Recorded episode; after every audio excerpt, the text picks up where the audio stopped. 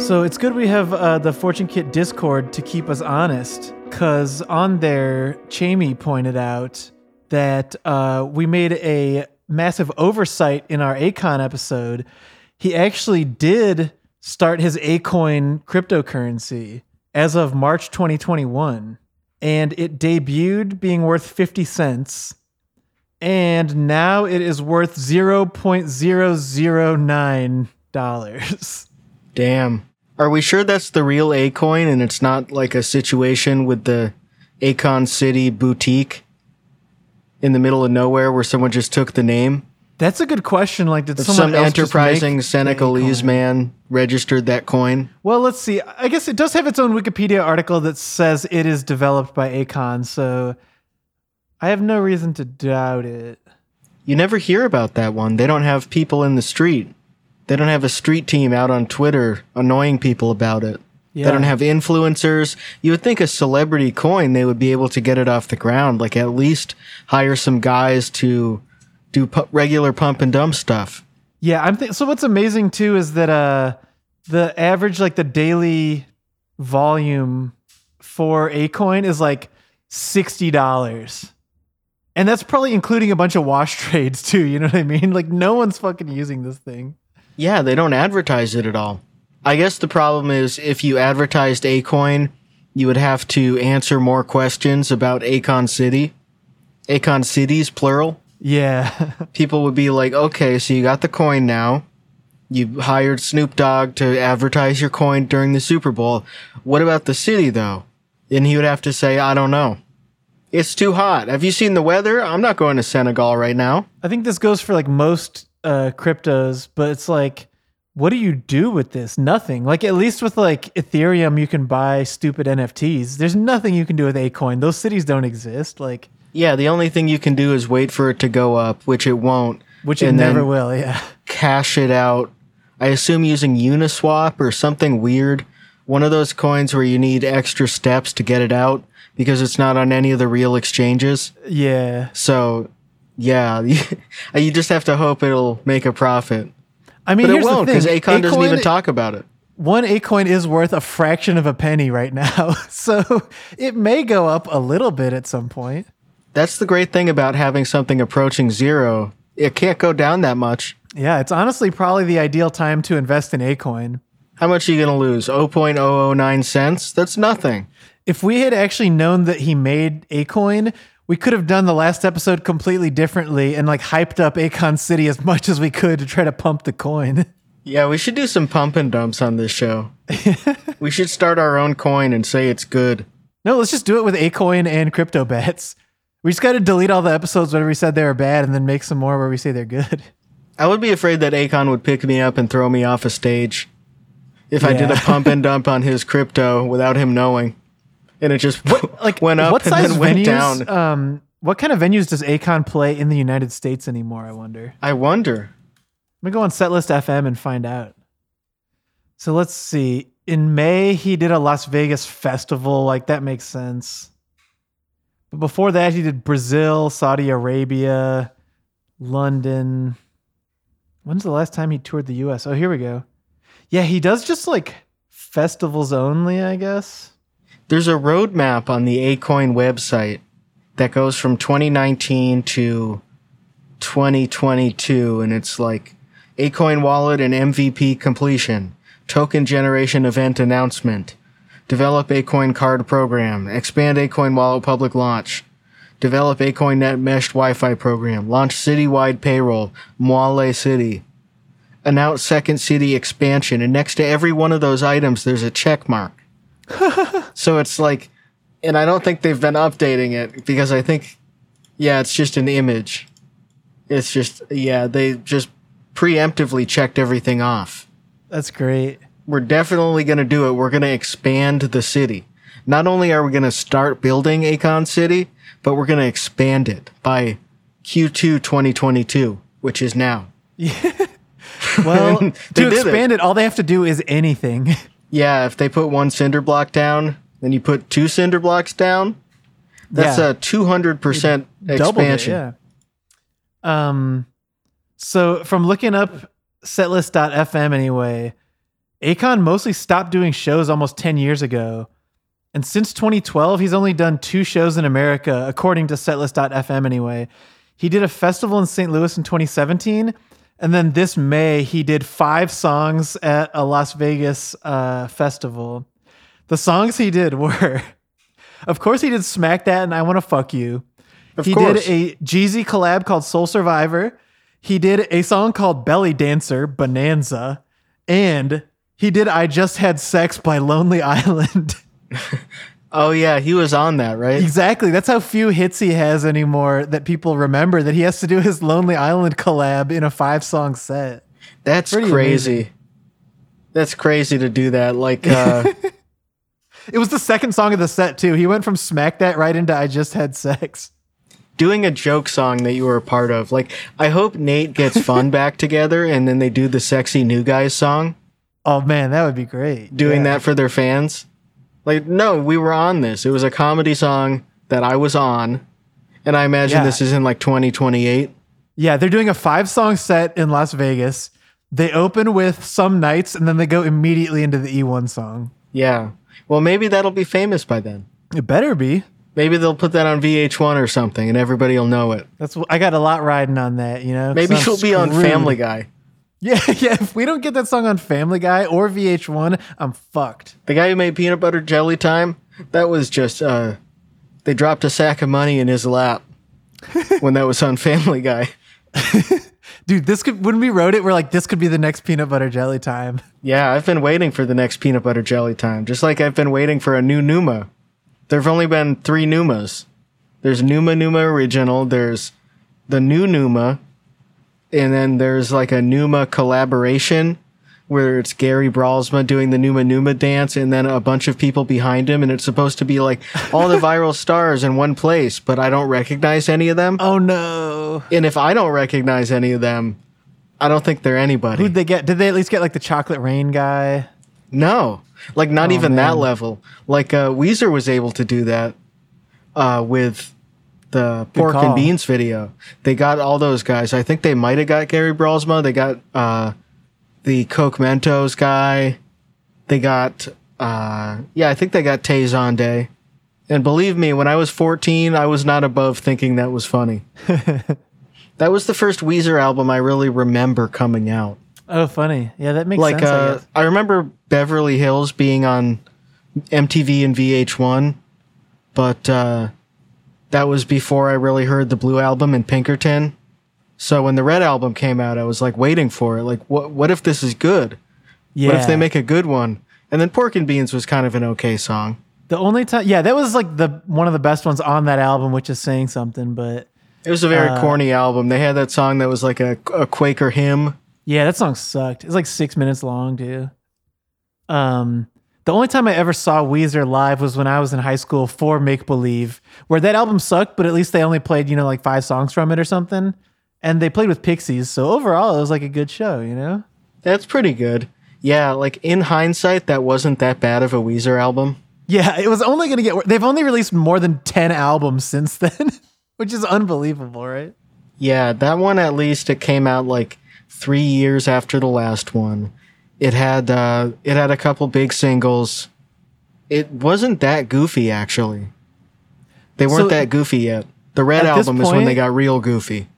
The midway point of Weezer's career, if uh, in terms of like albums dropped, the midway point of their career now is Hurley. God damn. yeah, I like early Weezer, like uh, the Red album. Yeah, or Raditude. Oh, Raditude. I love early Weezer, like Raditude. That's right. I love the song they did with All American Rejects. Let's see. Let's let's even think about it. Okay, so Raditude is 2009. That's 15 years after Blue Album, and that's 13 years ago now. So Raditude is almost like chronologically the midway point of their career too. They've got like a career arc, sort of like Elvis did, where he had one good song or two good songs, and then 90% of his career was trash, even though it was like 14 years. Yeah. Like at this point, they're a band, they're a really shitty band that has some good songs. Yeah, Like, and not- they not all of understand what the deal is is with the fans. They need to play about half of the Blue album at every show, and then they can get away with playing a few from uh, Pacific Daydream or whatever, you know? Yeah. I forgot about that one. Holy shit. That one But- could be. I mean, they have so many low points, but it could be. It's definitely one of the lowest of all time. I remember it was either Michael or Andrew Hudson who told me to listen to Zombie Bastards or whatever. That song is truly horrific. That was on the Black album. Oh, it was? Oh, man. Okay. It's so hard to keep track of It's, these. yeah. like, uh, I just remember it being one of their albums that's not very rock oriented, but that's like half of them now in recent years. But uh, there was I mean, the the White album in 2016, Pacific Daydream 2017, the Teal album in 2019, the Black album in 2019, OK Human in 2021, Van Weezer in 2021. And then this year then the- they've dropped the two seasons. EPs. These are long EPs. To each of these, uh, if you include the bonus track on each, there's eight songs on each, and they're doing four of them this year. So that's a 32 song album basically they're putting together this year between each of the four seasons. Yeah, they're making a double album, I guess, in 2022, even though they put out two LPs in 2021. Last year, yeah. And they're also out of ideas. I mean, there's so many things. We've been listening to all their recent music for the last few hours. Uh, there's so many things I could say because I haven't checked out any of their stuff in a couple years. Like, I had heard probably the last, you know, like 2019 era stuff. So this is like catching up on the last like three years of Weezer, which you wouldn't think would be much, but it's basically like four albums of material. It's crazy. They The really did the opposite of what they used to be. Of like when I was in like junior high and like the Green album came out, it was like, man, I wish Weezer like released more music because they've only put out three albums in a decade, and now they've put out four in three years, and it's like, well, be careful what you wish for, you know? The Green album was very short, too. It was like 31 minutes. Yeah, yeah. The seasons ones are crazy. It's supposed to be based on Vivaldi, but it's in the most In the most- superficial yeah, way. superficial, awful, like a 13 year old's idea kind of way. Where, especially, I mean, I guess we'll just get right to this song. The first song on Spring, opening night. Like, I'm not being hyperbolic when I say it might be the worst Weezer song of all time. Like, deeply, deeply embarrassing. More cornball than even Rivers' most cornball ideas ever because the vocal melody is the melody from that first part of Vivaldi's Spring. And it's so fucking embarrassing, dude. It's so corny. It's yeah, it's to the tune of Vivaldi Spring, which is one of the most cliche classical pieces you could pick from. And there are like infinite pieces you could pick from. Like it, they're not copyrighted. They're all in the public domain. But it, and then he's singing about Shakespeare. Like, And "Oh, yeah, again, I it's do using- love Shakespeare. Uh, Exactly. Shakespeare's Yeah, so da- da- fucking da- da- good. da. Hamlet makes me happy. Falstaff makes me happy. It's like are something Martin lyrics. Prince would sing. Yeah, yeah, it really is a Martin Prince song. It's like something he would sing before all the bullies come in and beat his ass. Yeah. Singing a Vivaldi song about Shakespeare, about Hamlet. I, that's I can't understand either. Why is it about Shakespeare? Is it does he just think that's an old timey thing like Vivaldi? I feel like he's referenced Shakespeare a bunch before too. It's such a like- lame reference. Like It's why? not even the same era at all. You know what I mean? like it's the wrong century. I don't understand what the connection's supposed to be, but it's just so fucking embarrassing, dude. Yeah, it's old timey stuff. It's an EP about old timey stuff where there's one like very superficially Vivaldi influenced track about Shakespeare, and then the rest of it is regular Weezer songs. Yeah. God damn, dude. Like, if you're gonna interpolate a melody from a classical song, there's so many other ways. Like, there's plenty of non-cheesy and interesting ways you can do that. Especially even with Vivaldi, you could do that. But the laziest thing you could ever do is using the most famous melody as a vocal melody, and then just with the most dog shit lyrics you could imagine. Just over like little acoustic guitars, and then it just goes to generic Weezer power chord rock. Rivers Cuomo has been talking about doing that for decades too. Like every time he does an interview, he talks about some classical thing and how he wants to work. He he wants to work in classical music into rock music, but his understanding of it hasn't advanced at all since 1996. Like he runs through the circle of fifths a lot, and then he'll just quote stuff. He'll just quote classical music. It's not really mixed in at all. It's so superficial for someone who's like, I went to Harvard and I've studied classical music and I love Stravinsky. It's so surface level. And yeah, it's worth bearing in mind that he's 51 years old right now. it's like, man, you've sold like tens of millions of albums and toured the world many times over. Like, I don't know. It's just so insane to be in your 50s and this is the best thing you can come up with with like I don't know some kind of conceptual EP cycle, and it's just Shakespeare makes me happy. Do do do do do do. It's so lame. Like I love the idea of classical music and baroque music being used in pop music. And it's really hard to do. It's hard to do it in a way that feels natural. Uh, it, it doesn't feel like this. This is like the worst case scenario where you're just putting in like dun dun dun dun dun dun dun. dun yeah, exactly. Even that I would be more rock, tasteful. Okay, if, I love to rock. Yeah, if Weezer played that on guitar, that would be ten times more tasteful than this song. But you're right. What they're doing is the equivalent of "I like to rock." Bah, bah, bah, bah. so uh, yo, I, mean, I found a, a I found a new way to mix classical and rock. it's crazy. It's called Beethoven rock. I like to rock. I like to rock. I like to rock. I like to rock. I like to rock. I like to rock. God, someone probably did that. Yeah, probably as a joke. Probably Dio did that in 1984. Yeah. we should read a few more lyrics from that song because it's truly remarkable. Like, Hamlet makes me happy. Falstaff makes me happy. So happy, and I'm happy to be with you. Rosalind makes me happy. Beatrice makes me happy. So happy, I'm happy to be with you. We may be quite ordinary, but we can step inside of his immortal mind. We gain some empathy, some per- perspicacity. It happens every time. He makes me want to write. It sounds like something I would write for a poem for E1. yeah, it's like that. It's like uh, Kevin Barnes from Of Montreal. He can write stuff like this and get away with it. Yeah. Like a, a, lot of his stuff, if you like read it out of context or you like don't hear the music, is kind of like this, where he's like referencing modernist novels and talking about going to plays and stuff. And it's like, damn, this is the gayest shit of all time.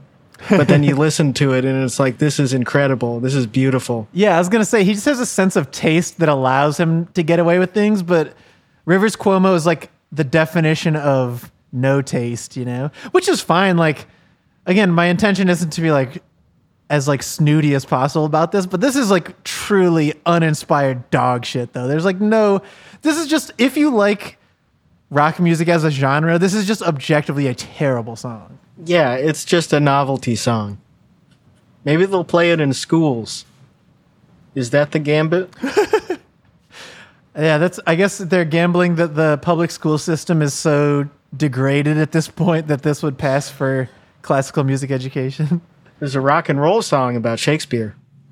Shakespeare was sort of the first Rivers Cuomo. Me thinking of uh, like thumbing my nose at Weezer just reminded me that actually there's a bit of like a tete-a-tete going between Weezer and Pitchfork here, where uh, Weezer had some. This is some recent song. Uh, I think it's it's like a B side from Van Weezer or some shit, where here's uh, some Weezer lyrics. This is a message that my manager wouldn't approve. After this song, I'll have a lot of cleaning up to do.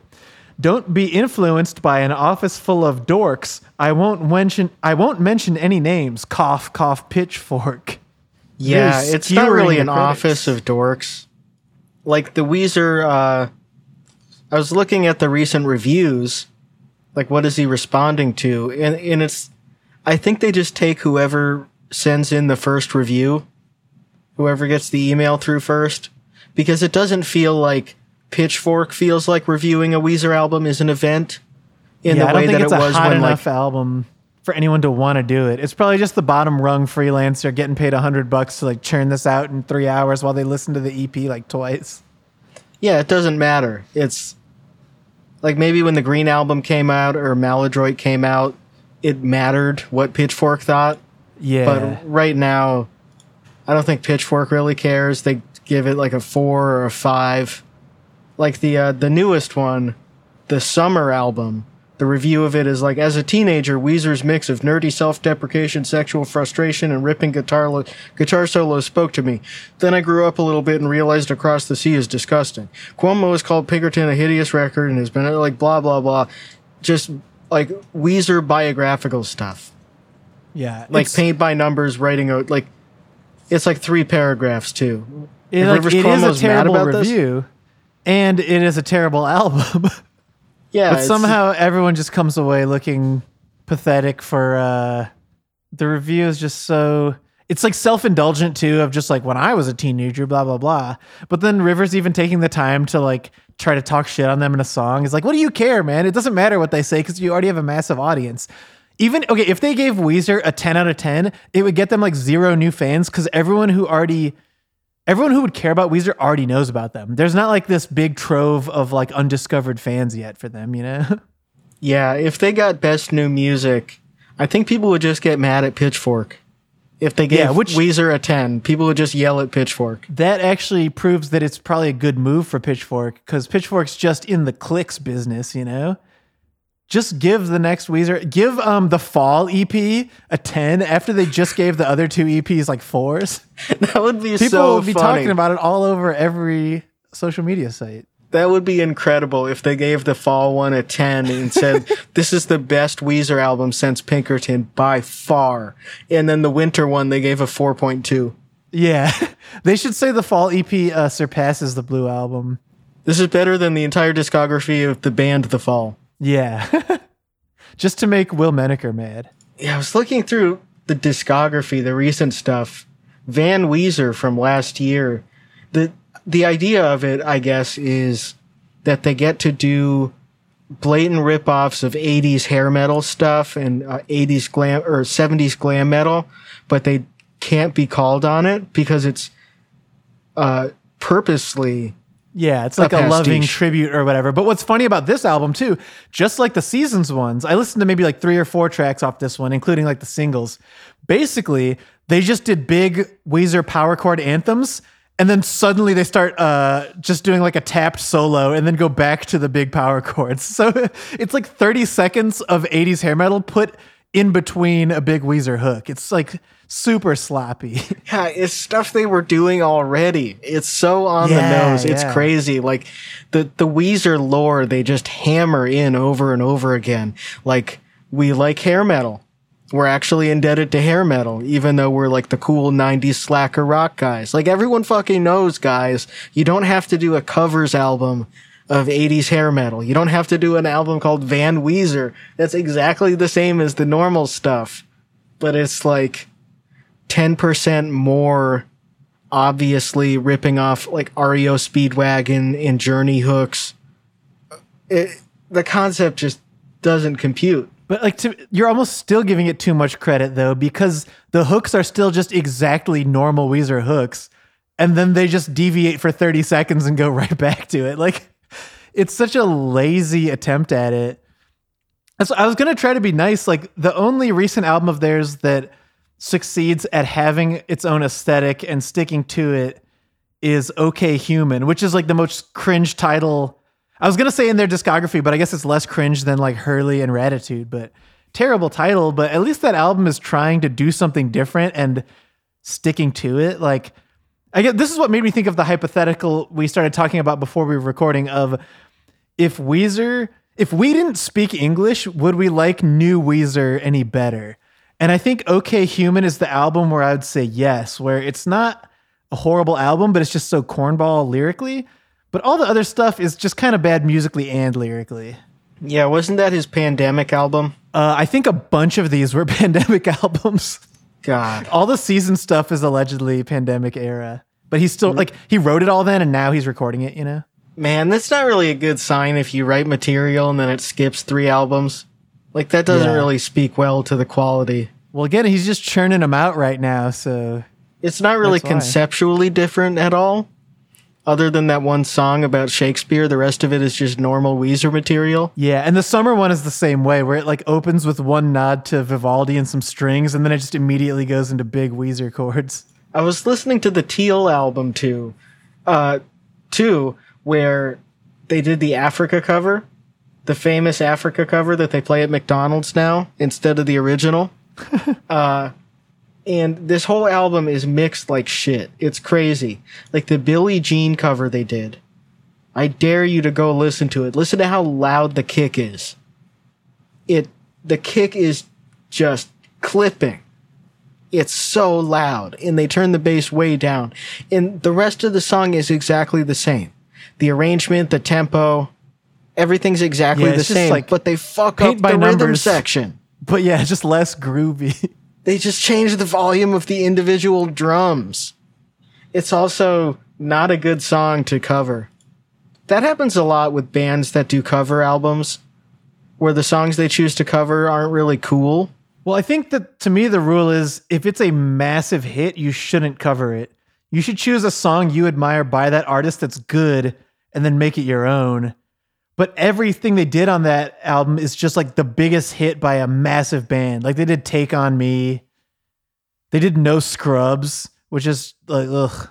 Punk goes crunk. Yeah. Yeah, it's it's. I don't see the point of it.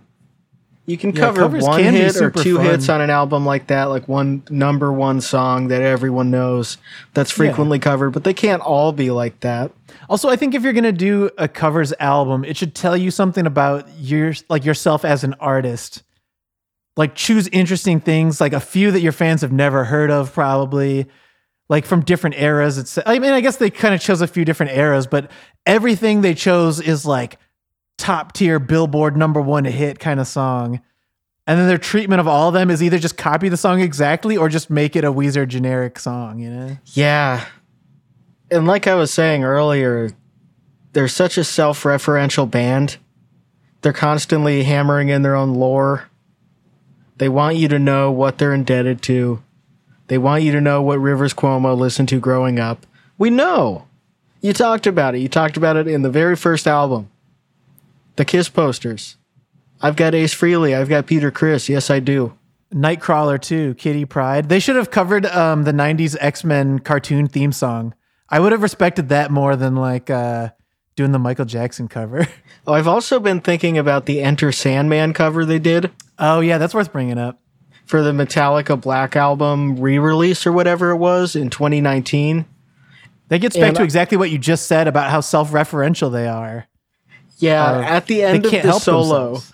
they do do do do do do do do do do from Buddy Holly. It's just it's- intentional self-parody where it is like the most Weezer thing ever, where it's really fucking lame, but also they know it's lame and they're doing it on purpose to like annoy you if you don't like that, you know? I still can't decide if I think that's funny or if it's bad. I think it might be both, right? Like it's tasteless on purpose, I think. It is funny and it's also bad. Yeah, it's like that's the late period Weezer experience. I think it's made more funny by the fact that the rest of the cover is better than the original, objectively. Some of it's just because uh, the way stuff is mixed now is more Yeah, conducive yeah, to that better type of music. technology. Like the Black Album sounds like trash. Yeah. That doesn't actually really track though. Because they had the technology to make that shit sound good. Like Ride the Lightning sounds great. Yeah, I guess that's a good point about like Metallica specifically is that they go through phases where they just make a garbage sounding album. Like And Justice for All through, uh, I don't even know, through now sound like shit. Did they have a new album that sounds good? I remember Death Magnetic. Oh People yeah, it was got- like legendarily compressed. yeah, like people had to find the version on Guitar Hero Yeah. online. They had to torrent that because it was just so limited for no reason. I mean, speaking of compression, actually, we also just checked out this new Ozzy Osbourne single that he just put out like this week or last week or something. I don't know when he put it out, but uh, surprisingly good song overall. Like after hearing so much Weezer, uh, the guitar tone is really refreshing. Like it's actually cool and good, and the riff is like solid, but it's just compressed a ton. Like it's like the mid two thousands or something. It's very weird. Yeah, it's the same issue with the Black Sabbath 13 album, where everything was slammed into a compressor, and I'm not really sure why. Like to get re- to get it ready for hard rock radio, maybe, but they have their own compressors. Yeah, and also like these days, things like Spotify have their own compression algorithm. So you're probably making it sound even worse on streaming services by doing that. Yeah, the loudness war stuff that's kind of died down with streaming. Yeah, it makes me wonder if they're just kind of working with like mastering engineers and shit who are like stuck in the 2000s or something. I like I have no idea. Yeah. Other than that, it's very good. It's for guys who are like yeah, surprisingly 78. good. And it's also really funny lyrically of I'll take this over Weezer lyrics any day. Of it's like sexual in the most juvenile way. It's called Degradation Rules, which is like a cool sounding title. Hell yeah. But then the the hook is asphyxiation, masturbation, degradation rules. Yeah, it's about whacking off. It's yeah, very the whole funny. thing. It's all these like hilarious euphemisms of the hand that feeds you also turns you blind. And there's something He- about beating on your jewels. He's ready for the pearl to hit the sky. but the best line, Alex, comes right at the end. Watching RedTube rules. so funny, dude. It's crazy. It's like I don't think I could have come up with that as a bit. A new Ozzy Osbourne song Yeah. with Tony Iommi that's good. And the last line of it is RedTube rules. Yeah, that is so funny, dude. We never in a million years could have manifested this. Yeah, like is Red RedTube even still up? I remember Yeah, I have no idea. I remember I had a I had a friend in like middle school, high school who would talk about RedTube, but I I, I don't know. Yeah, It's like so a, we- a weird dude. reference. It's kind of like a 2000 style website. Yeah, But I love it. It is. I'm proud of Ozzy Osbourne if he can uh, whack his shit off still. At his age, Yeah. with his health conditions and stuff, where he has like some sort of Parkinson's type disease. Maybe so- that helps him actually. Yeah, maybe it's actually good. But and yeah, it didn't think- change the crypto bats price. We looked it up, and Yeah, I was hoping it spiked the price, but it did nothing to it. not a lot of But, trading uh, volume with that. Yeah, it's like Akoin. They should actually move crypto bets onto the Akoin uh, environment instead of Ethereum. There should be an Ozzy city. they should just take Birmingham, Yeah, why not? make it into a Black Sabbath city. And Ozzy City is going to run on crypto bets. So essentially, there's only nine thousand nine hundred dollars. It is kind of interesting how like songs by older artists like this have gotten better since the 90s and 2000s. Like that was kind of a low point for uh albums by like Ozzy Osbourne or Iggy Pop. And then they had a, a bounce back in the 2010s Yeah, where they were sort of helped along by younger musicians, or maybe they're just more. Um, the labels ask for more from uh, o- artists that are seventy eight years old that want to put out new material. like with Ozzy, it's interesting because the reason this song is like not a disaster seems to just be that uh, Tony Iommi actually wrote the riff and played guitar on it. And there's a quote from Ozzy about it, just saying like, "I wish we had these songs when we did Black Sabbath's 13 album." Um, so maybe this is kind of an outlier, but what I think you're saying is true of like when Iggy Pop did the album with Josh Homme and the drummer from Arctic Monkeys and all that. Um, Neil Young's backing band now is Willie Nelson's sons. Uh, like a lot of these guys have been rejuvenated by people who grew up being their fans. Or even like when we had Nate on this show and he talked about working with Brian Wilson, like same thing where once you reach a certain age, like 70, you're like, I've already influenced people for the last 50 years. Why don't I just get those people to help me like have another like kind of winning streak, you know? Yeah, and they sort of know better than you yeah. What you should be doing. Like Brian Wilson, if he had those people in the '80s, he wouldn't have made the rap song that he did. Yeah. and uh, like Ozzy Osbourne has put out a lot of shitty stuff, like the Osbournes, the show. yeah. Some yeah, he was not being looked out for when that came out. Oh, I guess here's the question then. At what point does Weezer start to reach down to people 20, 30 years younger than them and try to get back on their, you know, back in the saddle? Yeah, they do sometimes do collaborations with bands they've influenced, like the All American Rejects, but those younger bands need to be in control, like Yeah. Waves or Pup or a band like that. Yeah, Pup is a good example. Like Pup would make a good Weezer song. They should just produce the next Weezer album and take all creative control. Yeah, hundred percent. And when Rivers is like, I, I think I want to write a song about Snapchat and have it be a reggae style. They can be like, no, no, that's that's okay. if if Rivers tried to do a reggae song based on what we've heard from his Seasons project, the first verse would be like all like plinky upstroke Bob Marley stuff, and then for the hook you just kick on the distortion and just do big power chords. Yeah, there's so much, so much of their new stuff is like that, where they're like, we're we're exploring a new. uh It's like Spinal Tap doing the Jazz Odyssey, where Yeah, they do it for ten minutes and then go back to their old sound. That's exactly but right. it's like, it's like within a song. Where Like, they, they're uh, they have a trapped. 10 second classical intro that they're bragging about, and then it's Yeah. like, all right, here guitars are back.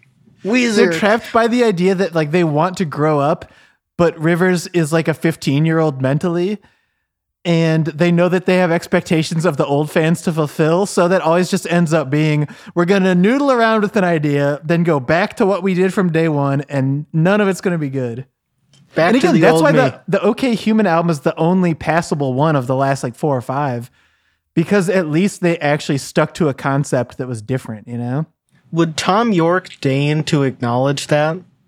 I kind of feel like no. Did he ever say anything about that? Did he? Not to my knowledge, but let's see if I can find anything. That kind of seems like a bummer if you're Rivers Cuomo and you name your album that as like a clumsy tribute to OK Computer, and then like I think Thom Yorke is kind of above that. Yeah, there's a bunch of there's some clickbaity articles like OK Human versus OK Computer. Uh, and so all the mentions of Thom Yorke in relation to OK Human, at least that I'm finding like on first glance, are all just like, you know, comparing the two or saying how they're paying homage to Radiohead or whatever. Man, that's brutal. Did the Rolling Stones ever acknowledge Liz Phair when she made Exile in Guyville? That's a good question too. I bet they did. know. I mean, I would choose the Liz Phair album over the Rolling Stones album, but that's because I never really liked the Rolling Stones. I think someone should make a guy response album to Exile in, in Guyville called Exile that's in Girlville. Man, it's a shame that there's so many songs on it because that would be a really funny bit if it was like a short album, but I'm not going to do like 18 songs as a bit. It's a long album. I'm on Weezerpedia seeing if Thom Yorke has ever said anything about Weezer, but instead it's just like a bunch of really annoying shit like Paranoid Android is directly referenced in the lyrics of the Weezer song Summer Elaine and Drunk Dori. They did a Paranoid Android cover too. They used to cover Ugh. it live. They did a sound alike cover. It's so it's like the kind of stuff that maybe Dave Grohl would acknowledge if a kid did it.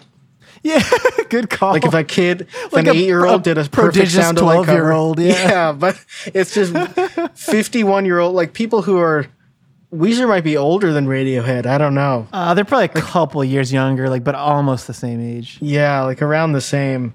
They're this like contemporary bands, and there's this like that's so weird that like imagine I don't know what the equivalent would be. Like if um like if Paul McCartney in the 1990s was covering like uh, Satisfaction by the Rolling Stones, like a sound alike one for one cover in every show. People would be like, "What is what's what's the Yeah, deal with it's this?" so weird, right? That's a great way to put it. Yeah. Like, why you just do like I? We all know the song. It's like it's not really your influence. It's just a contemporary song that came out at the same time as your own music that you Can like. you imagine if the next time Radiohead tours, they're just covering hash pipe note for note at every show? They should do a Blue Album tour. Radiohead should do a tour where they only play the Blue Album in full. and like, what's Weezer gonna do? oh, they would be uh, honored. Yeah, they would love it. But yeah, Weezer, Weezer should try to perform uh, King of Limbs in full. Yeah, that would be tough. They should learn to play all the Jonny Greenwood instruments. I think that's what Yeah. you should have to do. If you're a band that's a contemporary band of Radiohead and you have that much time and energy to do a sound alike cover of Paranoid Android, you need to learn all the Jonny Greenwood instruments. Yeah, you need to buy a ondes Martenot. you need to learn how to do all those and you need to do one of the hard songs. Cuz you're not a kid, you don't get credit for that. For Yeah, just doing a normal cover. There's no Dave Grohl here to tell you it's good. The only guy who really got away with covering Creep was Prince, but that's because he can actually like Princify it, you know? Weezer doing that is just lazy. I'm going to write a New York Times opinion piece and the title is Is Dave Grohl inflating children's egos? and it's about how he's praising uh, child drummers too much. He should do that uh, with Rivers, but treat him like a 12 year old of like, uh, you know, Weezer's inevitably just going to cover. Actually, Weezer did cover Big Me when they toured with Foo Fighters. Dave Grohl should have treated him like a 12 year old, like, good job. Yeah, like bring him out and have everyone clap, hand him a little guitar, and have him uh, play along when they just do a Foo Fighters song. And then he walks off stage and everybody claps. They should just send him to rock and roll fantasy camp. they should make a rock and roll fantasy camp for him and for Johnny Depp, like a high dollar one. I guess Johnny Depp already runs one. They should just send Rivers Cuomo to go hang out with Johnny Depp and his old friends. And then he doesn't have to just do like uh, very obvious references to them in public. He can just talk to them because he's as rich as they are. Now that I'm thinking about it, when they did the Paranoid Android cover, they really should have put the um, Buddy Holly fill into the guitar solo. Yeah, they should do it as many times as possible. I think it would be funnier if you did it more times in the song. Like I that agree, was the yeah, fill at the end of every four bars. Yeah, like do it 20 times in one song. Or on their covers album, they should have put it into every single song. What if you put all of Buddy Holly in the middle of a cover? Would wouldn't that be sick? If they if they had done I want Sandman, no scrubs. written. And then two minutes of that song, then back to TLC. what's with these homies? God, that would be that would be a See, brilliant. Here's bit. the thing. It would be good because the scrub, the titular scrub in No Scrubs, is also the main character of Buddy Holly. Those songs take place in the same universe. Wow, that song was about Rivers Cuomo, and he didn't even know. Yep. He would be, he is the type of uh, guy to be hanging out the passenger side of his best friend's ride, trying to holler at TLC. In hindsight, it was uh, kind of hypocritical of Lisa Left Eye Lopez to be talking about the like other people's rides when she herself died in a plane crash. Yeah, they gotta uh, redact the ride part, I guess. Yeah, that guy who's hanging out of his friend's car doing sexual harassment, he's still alive. That song's actually pretty generous to that guy just saying he's a scrub. He seems worse than a scrub, you know? Yeah. If I was the guy driving the car, I think I would be mad. Like I would probably be trying to close the window onto him. Oh, totally. Yeah. If you have a friend who's just trying to yell at women in a- an adjacent car, come on. sticking his head out like a dog, his jowls flapping in the wind. Also, he's a broke ass, too. Yeah, that's why he needs a ride. It's awesome that Weezer covered that in 2019. Like I thought that kind of died down. The ukulele, uh, bitches ain't shit YouTube cover type yeah, of shit. exactly. Yeah, that's a very 2000s kind of thing, like white guy acoustic cover of Get Low by Lil Jon or whatever. Punk goes crunk. Actually, to be fair, I wish Weezer had covered Get Low instead of No Scrubs. I guess it is sort of a catch 22 if you're doing a covers album because you don't want all of your influences that you're laying out to be white guy bands. Yeah. but you also it's also not good to cover a rap song or an R&B song Yeah. if you're a band like Weezer. So I don't know. I don't know what you do. Depending on the song though, I feel like I don't know, there's plenty of R&B artists that like white guys could cover tastefully, I think. Oh, for sure. I don't think Rivers Cuomo could. I don't think he could do anything tastefully though. And he knows that is the thing of like again, it's like cliche to harp on Weezer, but after listening especially to that spring EP, like I just can't help myself again because it's so astoundingly bad. It's crazy. Are those being sold? Can you buy those in the store? Yeah, when I was on Wikipedia, it was saying they're going to do a vinyl pressing and everything. Man, for a 20 minute EP. Yeah, that's actually more depressing than anything of like, yeah, it sucks when like Adele presses half a million copies and fucks over every other band. But isn't it even worse that like your band can't get your record pressed because Weezer's doing their spring EP? Oh man. Wasting the vinyl records, only filling up a quarter of it. Dude, those 25 seconds of string quartet sound like even better on vinyl.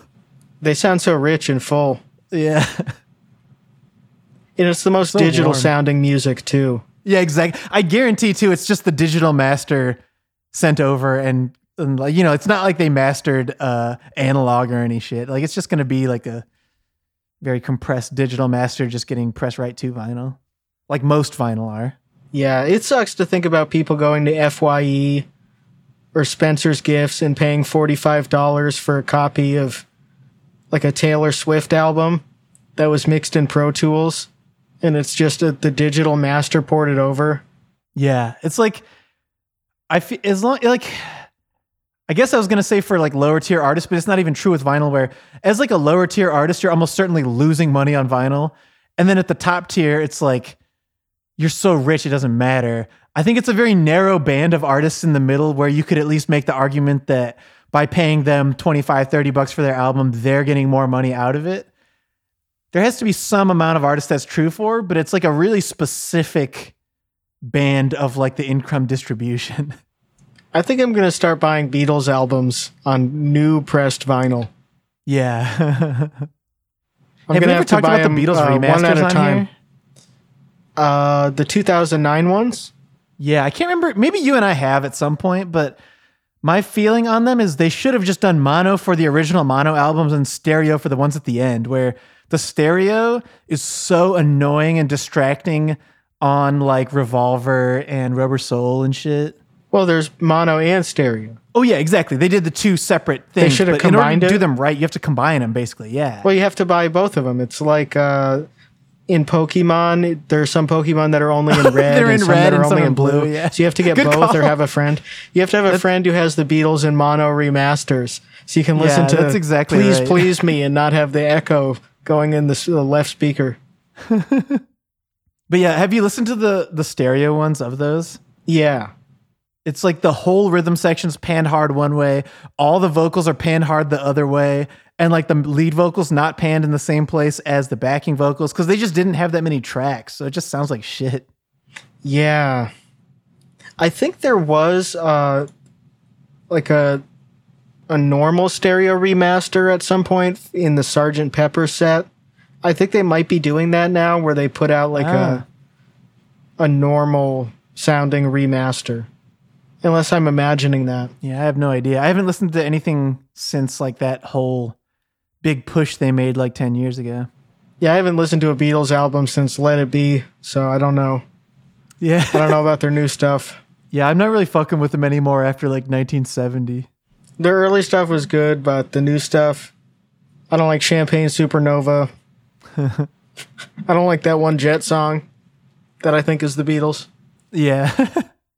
Man, I do like going back around to what we were talking about earlier. I do want to see Weezer go through that era where they just let like Pup produce or like be the backing band or, you know, like that type of thing. It's the only thing that I think could save them from just going this way forever, you know? Yeah, maybe he needs to get a couple years older first. I think so. Cause again, he's early 50s. We're talking about guys who are like 70 plus when it comes to Iggy Pop and Neil Young. Um, we're gonna have to give it another 10 to 20 years, honestly, but there might be a good Weezer album in 2040. I don't know. That would be awesome. I hope I can be on it. Yeah. oh man, one other thing we meant to talk about in the beginning of this episode, and I feel really stupid now for not screen capping it since she's since deleted it. But Nicki Minaj went full Eric Alper the other day. She had this like clickbait post, and now I have to paraphrase it because we lost it. But it was like, What's the nastiest thing that you've ever said in a text? Like, paraphrase it without the bad words or whatever. Yeah, I thought she cussed. She's always talking Yeah. about butts. does she not cuss anymore? And she put like bad in quotation marks of like, oh, leave out the bad words. Was there a link in that? No, there wasn't. So that's why it seems like it would be sponsored because it's so cheap and clickbaity, but there was no like ostensible promotion or anything. I th- she was just going full Eric Alper, and I wanted to see Eric Alper try to go that uh, angle with his questions from now on of just get a little more salacious, you know? What's the dirtiest place you ever did it or something? Yeah, Eric Alper should get more sexual. Yeah. What's your dirtiest fantasy? Sexual Eric Alper is like a Tom bit. With his like with his normal avatar. Yeah. What's the most ticklish place on your body? What's your favorite song about getting head? Have you ever got roadhead in the bathroom? Eric Alper uh, making a playlist that has slob on my knob, slob on my cat, the follow up. Pony by Ginuwine. Yeah. It's so bewildering to me that that Nicki Minaj tweet got deleted. Yeah, that's what's so weird is that obviously it was getting a shitload of engagement because it was so lowest common denominator. So why did she get rid of it? It Like, she did exactly what it was meant to do. Did she even delete that stuff about how the COVID vaccine gave her husband's cousin's barber's balls the Yeah. made his balls fall off or something? Yeah, I'm not sure if she deleted that. Because that was like uh, way more embarrassing than the question she asked. But she wasn't really ashamed of that. Yeah, if anything, the question was funny because of how timid it was, where she was saying to uh, censor it. Yeah, you can't use bad words. Everybody's want to see joining her the go no through a cussing clean club. phase. I think that would be funny if she tries to. The thing is, Kanye's uh, Christian phase hasn't done him any favors. Just like like Bob Dylan or something, where And he's also been in it forever, so it's like True, kind of the, true, bo- yeah. the boy who cried, kind of- cried wolf. He's like, it's my Christian phase. Like, wasn't your first song Jesus Walks? yeah, that's a good point. It's actually more in his wheelhouse than you would think. But like it, it hasn't been a cash cow for him, so there's no reason for imitators to start doing it. But I would love to see Nicki Minaj like try that for a year. Yeah, she would have to get her butt removed. Either that or do like a Tammy Faye Bakker sort of thing. Ooh, that'd Because be a I good don't think plot uh, twist for her. I don't think her butt is very Christian. Yeah. God didn't intend for it to be that big. Nicki Minaj going on the Jim Bakker show after having like a come to Jesus moment, That would be sick. Helping him to sell like 40 gallon tubs of broccoli cheddar soup. You know, honestly, if Rivers Cuomo went Christian, his lyrics might get remarkably better. It's hard to imagine them getting worse than that song from the Spring EP. I think Like he if he made a song Muslim. about the Chronicles of Narnia, it would probably be much better, you know? Yeah, it could be in a movie too. They should make new movies about it. He should just do that. He's a goofy enough guy that he should like take the Owl City Meghan Trainor route Yeah. and just be exclusively devoted to making songs for kids movies, like third tier kids movies. Yeah, link up with Kevin Sorbo for like a Christian movie about like one mean uncle who doesn't like Christmas, and then all the Christian family uh, teaches him a lesson about why consumerism is good, and they almost never talk about Christianity in it besides like buying presents. I love that movie. Yeah, me too. It's so good. I want to see God's Not Dead 4. They did make at least two. I have only seen the first God's Not Dead. I'd love to gonna have to any make of those. those It's been a long crazier. time. We need to do more Twitch streams like Andrew did with Food Fight, where we just watch that shit again and again. That would be pretty good. There was a fourth one, 2021. Ooh, cool. Has anyone ever done a like third tier movie about Marine Todd? Who's like Marine God's Not Dead comes close. You like the Marine Todd thing? He's the one who. Oh, in the- Marine Todd. I thought Yeah. I thought you said Maureen Todd. no. like God's Not Dead Uh, is close, but it would be great to see like the myth of Marine Todd brought to life for an hour and a half on the silver screen. Yeah, the problem with God's Not Dead is it's like a timid nerd who like uh, has to debate his professor about whether God is real, and then like the professor gets hit by a car, and then he decides God is real. So it's like not even really him doing it. I want to see him punch the professor in the face. Yeah, exactly. Just the Marine just owns him with facts and logic and then punches him. Like, what's the point if God's just doing it with a car? What's the point of the whole plot? Yeah, yeah. And then after the Marine punches him, the newsboys start performing. Oh, I love the Newsboys. Yeah, it's it's God is not dead's equivalent of Smash Mouth in Rat Race. They're in every Christian movie. They're so photogenic. Again, it's such a good niche. Like we're saying, Rivers could get in on that, and he's way better than the Newsboys. So he could just like horn in on their little niche and push them out of business and take it over. He really should do that. He should change his name to Rivers Jordan. and be bathed in the holy water. That's right. Jesus Cuomo. Jesus Cuomo. That'd be the name of their album, their Christian album. Yeah, I guess that's on par with what Kanye did. Or if Weezer's not willing to take over the Newsboys, then I think Nicki Minaj should do it. Yeah. I want to see a Rivers Cuomo, Nicki Minaj, God's Not Dead movie. Yeah. And they'll promote it on the Jim Bakker show. What if she started shaking her ass doing muscle memory? Grinding She up can't on help Rivers herself when she hears loud music. I'm surprised that uh, Rivers has never twerked for a Weezer video. I mean, maybe he has and I don't know it. But. Yeah, he should get nude in a Weezer video as a as a gimmick. Say it's body positive. He should just try everything. Why not? I think he could get press from that, totally. he should say he has BPD.